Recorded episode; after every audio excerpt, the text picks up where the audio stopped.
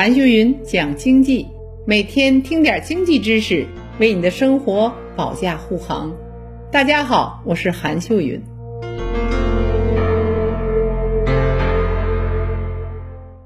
今天呢，我给大家讲讲英国开始打疫苗了。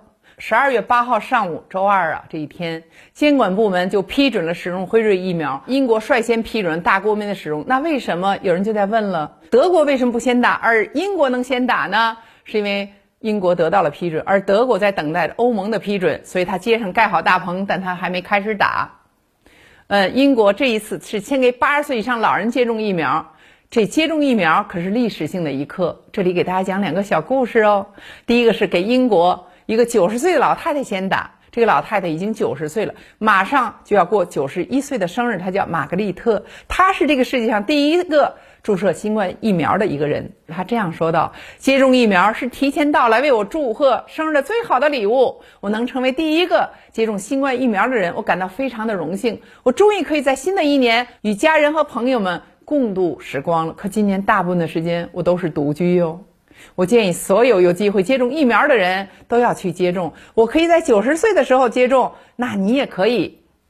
呃，富有戏剧性的一幕，有幸排到第二位的是英国一个八十一岁的老人，他的名字叫莎士比亚，和英国著名的大作家莎士比亚是同名同姓，还同一个家乡。事后他表示，中了疫苗感觉非常良好。他说：“我们的日子开始有所改观了。如果真的莎士比亚还活着的话，他今年已经四百五十六岁了。”更具戏剧性的效果是啊，英国卫生大臣说，今年对很多人来说实在是太难了。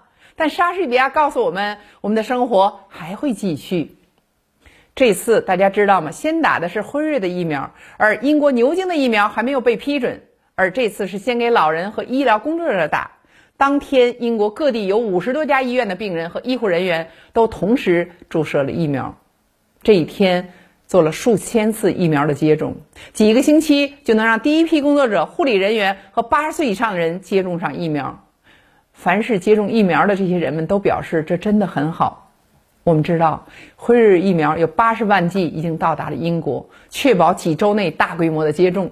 大家知道，辉瑞疫苗是在超低温条件下储存，而牛津的疫苗呢是常规的冰箱里储存。英国人自己造的这个疫苗会逐渐加大供应。